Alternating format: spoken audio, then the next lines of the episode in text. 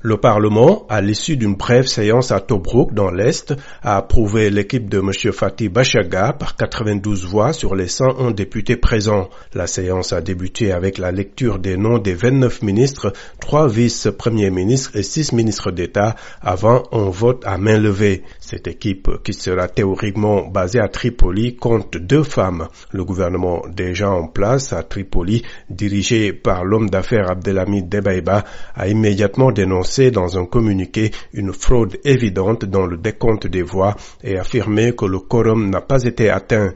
Le gouvernement d'unité nationale affirme qu'il poursuivra son action et ne tiendra pas compte de ces futilités, a ajouté le communiqué.